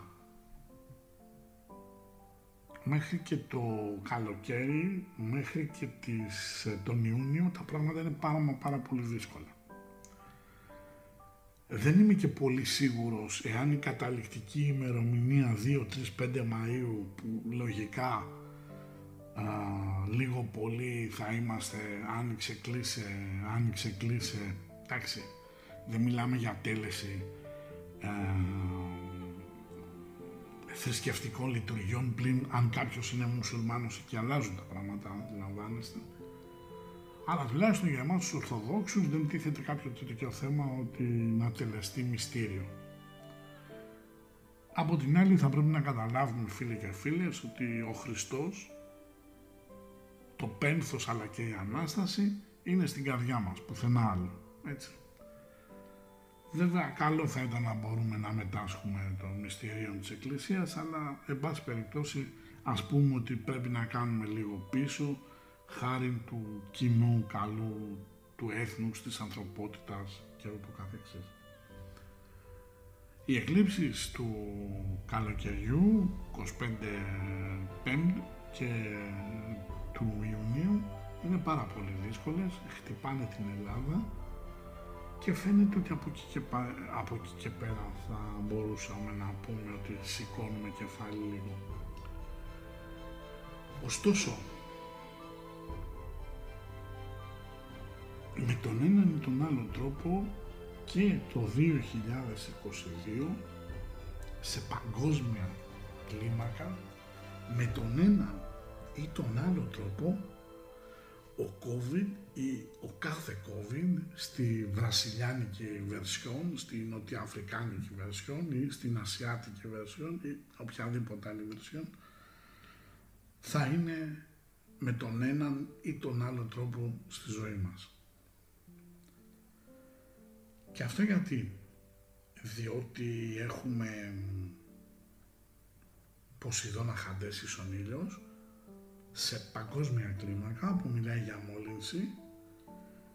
Έχουμε Ποσειδώνα Χαντές Ισονάδμητος που μιλάει για έλλειψη διάβγειας ως προς την αντιμετώπιση μιας κατάστασης. Ενώ παράλληλα από 21 Δεκάτου 2021 έχουμε δει ακρόνο υποθετικό ίσον Ποσειδώνα που λέει το τέλος της κυβερνητικής τύχης παύλα ευτυχίας. Αν λάβουμε υπόψη μας πως ε, στη συγκεκριμένη ημερομηνία που έχει διάρκεια έναν χρόνο προσθέσουμε και το μηδενική κρυού Ζεύς ίσον χατές που μιλάει για βρώμικη τρόπη και κακοβουλία για την αποτροπή της επίτευξης ενός σκοπού δολιοφθόρες απλά για να βγει κάποιος εκτός παιχνιδιού πυροδοτήσεις, πυρκαγιές εξ αποστάσεως. Γενικά αυτοί θα προσπαθούν να επιβάλλουν, όσοι αντιστέκονται θα προσπαθούν να αποτρέψουν και γενικά μπαίνουμε σαν κοινωνία, σαν ανθρωπότητα σε ένα μάλλον δράση. Ωστόσο, πολύ φοβάμαι ότι έχουμε ένα θέμα από το 2021 προς το 2020, το 2021, 21 Δεκάτου και μετά, μιας και η, ίσως η εξέλιξη του COVID-19 ή η μετάλλαξη δηλαδή ή κάποια έλευση καινούργιας ασθένειας θα μπορούσε να προσβάλλει το κεντρικό νευρικό σύστημα. Δεν είμαι γιατρός, δεν μπορώ να πω ούτε ποια θα είναι η θεραπεία, ούτε τα συμπτώματα, έτσι για να είμαστε λίγο α, ρεαλιστές. Ωστόσο, το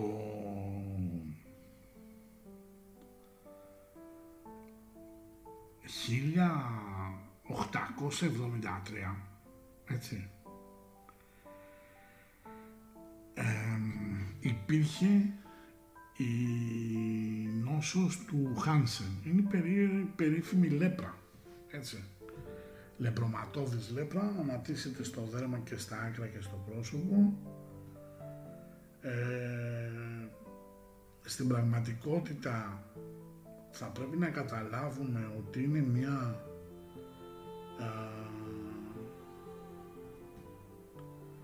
κατάσταση η οποία έχει εκφυλιστική μορφή σε νευρικό επίπεδο, έτσι, οι άνθρωποι μπαίνανε σε καραντίνα, όπως μπαίνουμε και τώρα, εάν βάλουμε με τους έτσι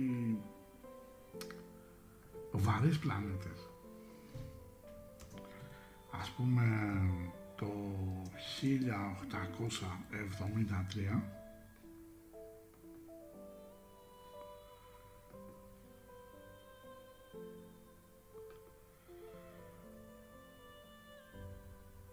ο,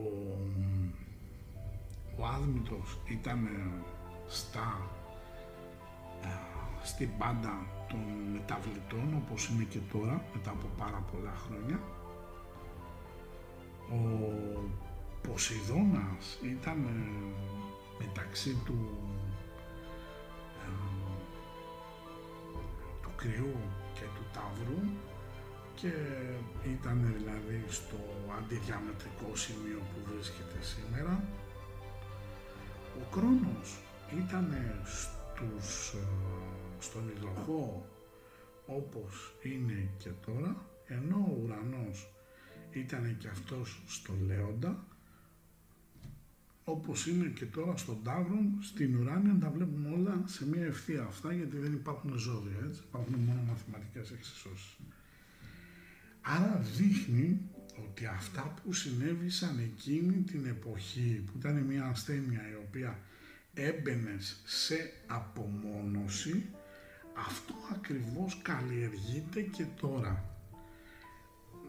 Αν οι υπολογισμοί μου είναι καλοί, χωρίς δεν παίζει να έχουμε δραματικές παραμορφώσεις, τουλάχιστον το ελπίζω, αλλά έχει να κάνει σίγουρα ε, με πράγματα που σχετίζονται με την κίνηση, με το κεντρικό νευρικό σύστημα, ίσως και με την ικανότητα να συγκρατούμε τα νεύρα μας, να μπορούμε να φοβεύουμε κανονικά και ούτω καθεξής. Ε, είναι μια κατάσταση η οποία θα κρατήσει γύρω στο μέχρι το 23-24 και από εκεί και πέρα η ανθρωπότητα θα δει μια αισθητή βελτίωση. Πολύ όμως φοβάμαι ότι μέσα στα πλαίσια αυτών των αλλαγών και ασφαλώς φίλοι και φίλες στα πλαίσια του ελέγχου και καλά της πανδημίας ε, τα μέτρα τα οποία θα υφίστανται εκείνη τη στιγμή θα παραμείνουν. Με το πρόσχημα ότι γνωρίζαμε πού πηγαίνετε, πού βρίσκεστε, άρα μειωθήκαν τα, η εγκληματικότητα. Δηλαδή μπαίνουμε σε μια κατάσταση η οποία ενδεχομένως τη βλέπαμε στην ταινία V for Vendetta και μας φαινόταν απίστευτο ή πάρα πολύ περίεργο εν πάση περιπτώσει.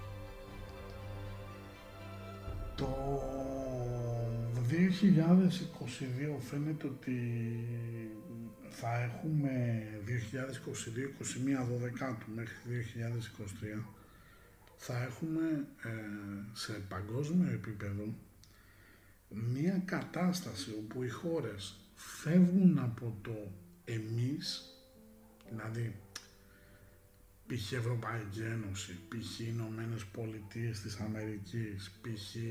Ένωση Ασιατικών Χωρών ή ο Σύμφωνο της Βορειοατλαντικής Συμμαχίας και ερχόμαστε στο εγώ.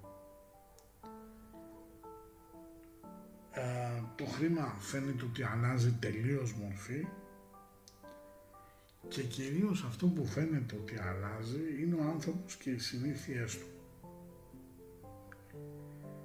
Ε, το πρόβλημα του με τον εμβολιασμό εμένω στην άποψή μου ότι παρόλο που μπαίνουμε σε συνθήκες υγειονομικής δικτακτορίας και επειδή τουλάχιστον έτσι όπως τα είδα όταν τα είχα προβλέψει φαίνεται ότι ο COVID-19 δεν είναι κάτι το οποίο είναι ένας φυσικός κορονοϊός αλλά είναι ένας lab made, δηλαδή εργαστηριακά κατασκευασμένος κορονοϊός αυτό φίλοι και φίλες πρακτικά σημαίνει πως κάποια στιγμή οι μεταλλάξεις γίνονται, θα γίνονται με τέτοιο τρόπο ούτως ώστε τα εμβόλια και να τα κάνεις θα είναι λίγο λαχείο. Δηλαδή το έκανα αλλά πρέπει να μου κάτσει συγκεκριμένη μετάλλαξη ή μια συγκεκριμένη ομάδα μεταλλάξεων όπως είναι και η γρήπη η γρήπη φίλες και φίλες και επικαλούμε και την όποια ερευνητική ιδιότητα μπορεί να έχετε ψάχτε λίγο στο, στο Google να δείτε πότε έχει εμφανιστεί. Είναι το 18 έτσι, ίσως και νωρίτερα το 18 είχαμε τη μεγάλη έξαση. Από τότε, παρόλο που υπάρχει εμβολιασμός σε ένα μεγάλο κομμάτι ανθρώπων που έχουν άσθμα, που έχουν κάποια πνευμονολογικά προβλήματα, αυτό που λέμε επικείμενα νοσήματα, οι άνθρωποι που βρίσκονται σε κάποια συγκεκριμένη ηλικία κάνουν το εμβόλιο πάντα υπό την προϋπόθεση ότι, δεν θα, ότι θα κολλήσουν το συγκεκριμένο τύπο μετάλλαξης ή τη συγκεκριμένη ομάδα τύπων μετάλλαξης, διότι αν τους τυπήσει άλλος τύπος, το εμβόλιο δεν παρέχει καμία προστασία. Ασφαλώς και δεν είναι ευχάριστα τα πράγματα, όμως θέλω να καταλάβετε πως δεν είναι καταστροφικά σε τόσο μεγάλο βαθμό.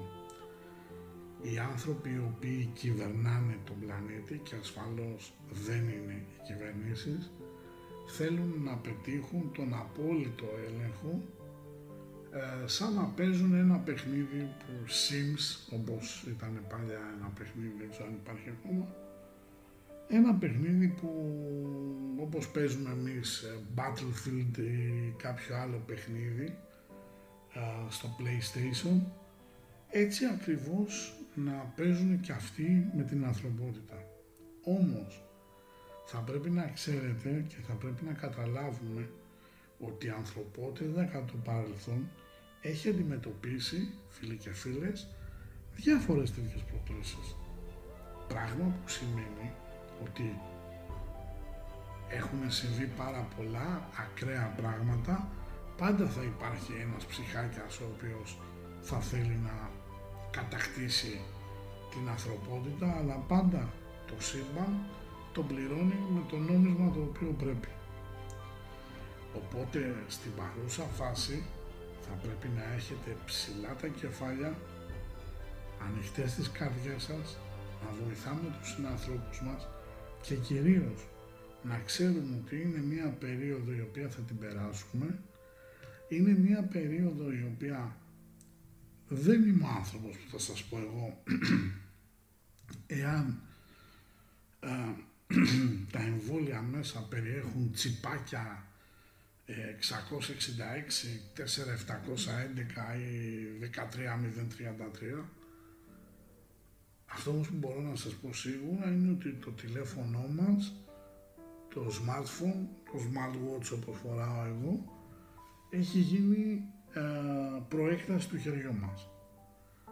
Δεν χρειάζεται να σου βάλουν ε, τέτοιο τσιπάκι, αφού όπου πας έχεις μαζί σου το, το εργαλείο το οποίο καταγράφει τις κινήσεις σου, τις συνήθειές σου, τις κλήσεις σου, ποιον πήρες, γιατί πήρες, που έστειλες μήνυμα, γιατί έστειλες, γιατί δεν έστειλες, σε ποιους έκανες αναπάντητες, τα πάντα όλα.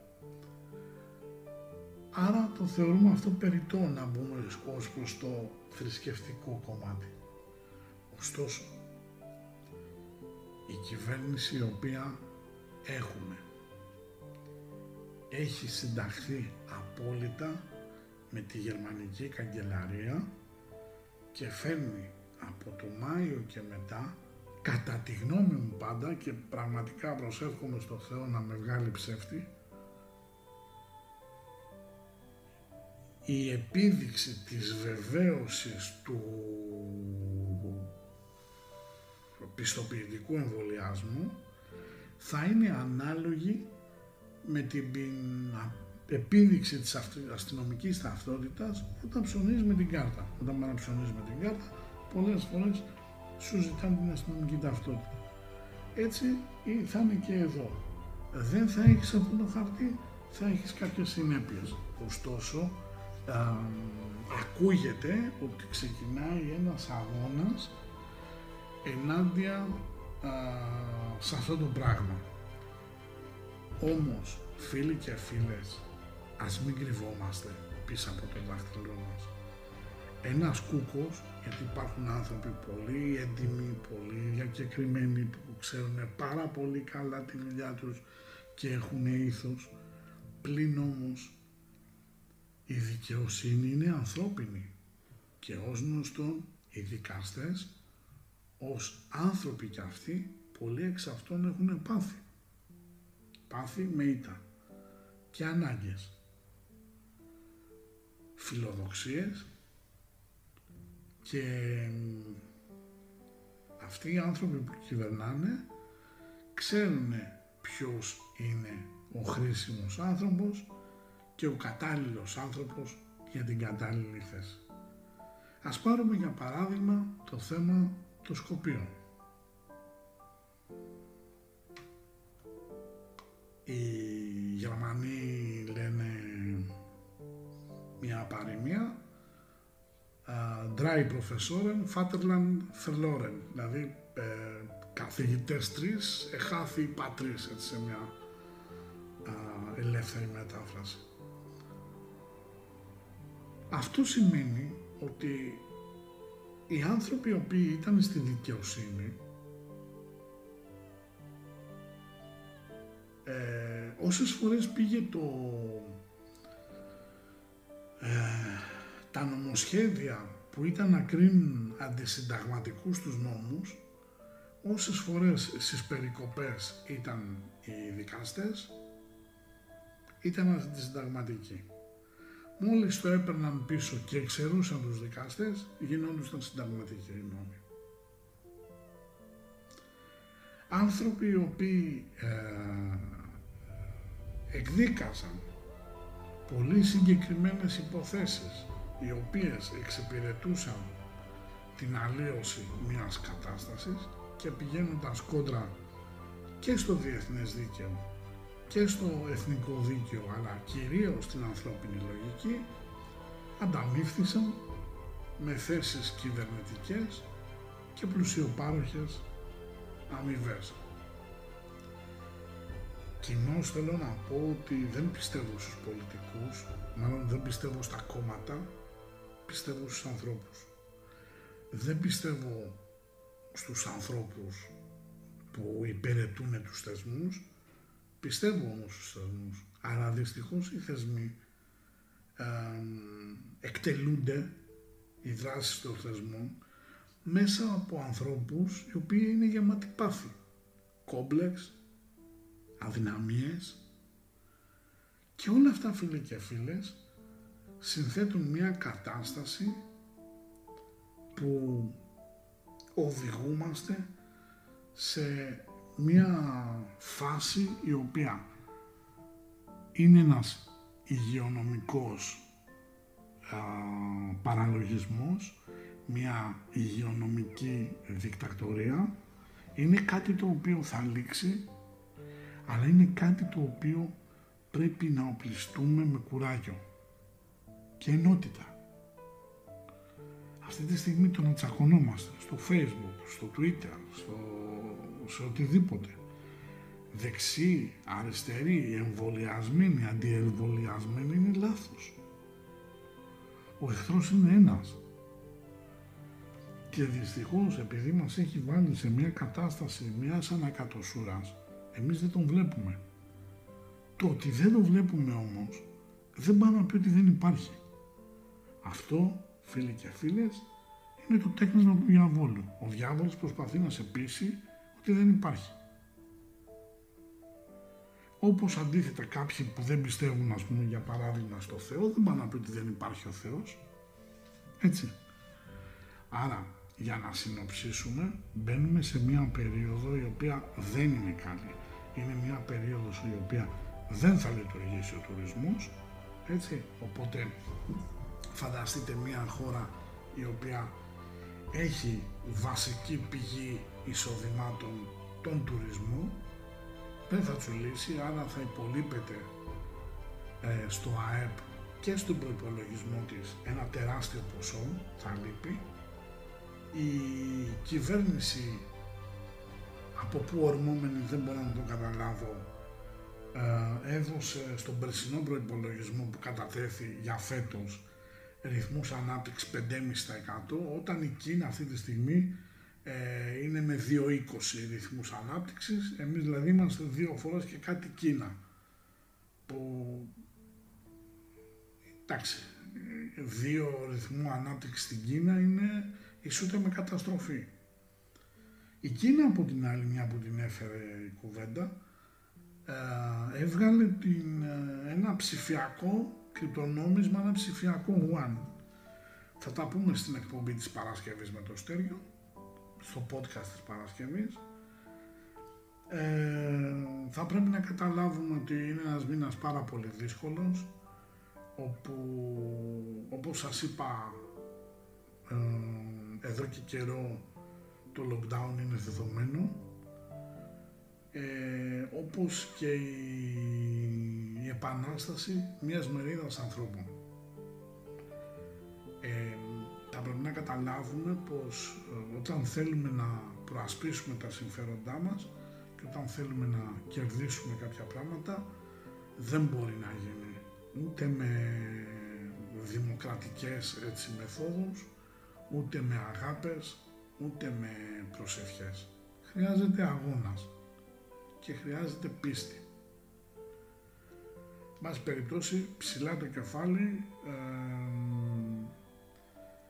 οπλιστείτε με κουράγιο, να ακούτε τις εκπομπές ε, των Beautiful Minds, the podcasters, ε, έχουν πάρα πολύ ενδιαφέρον. Προσπαθούμε να δώσουμε και χιούμορ, να δώσουμε και προοπτική, να δώσουμε και μεταφυσικά θέματα, αλλά και θέματα που απασχολούν την καθημερινότητά σας. Δεν ξέρω αν το καταφέρνουμε απόλυτα, αλλά τουλάχιστον εμείς το παλεύουμε και, Κυρίως επειδή όπως σας είπα η χώρα βαίνει προς εκλογάς δεν θα σας πω τι θα ψηφίσετε, αυτό είναι προσωπική υπόθεση του καθενός. Ούτε αν θα είναι δεξιά, ούτε αριστερά, κεντρό, ό,τι θέλετε. Όμως αφιερώστε για τη ζωή σας μία ώρα και πηγαίνετε στο εκλογικό κέντρο και ψηφίστε.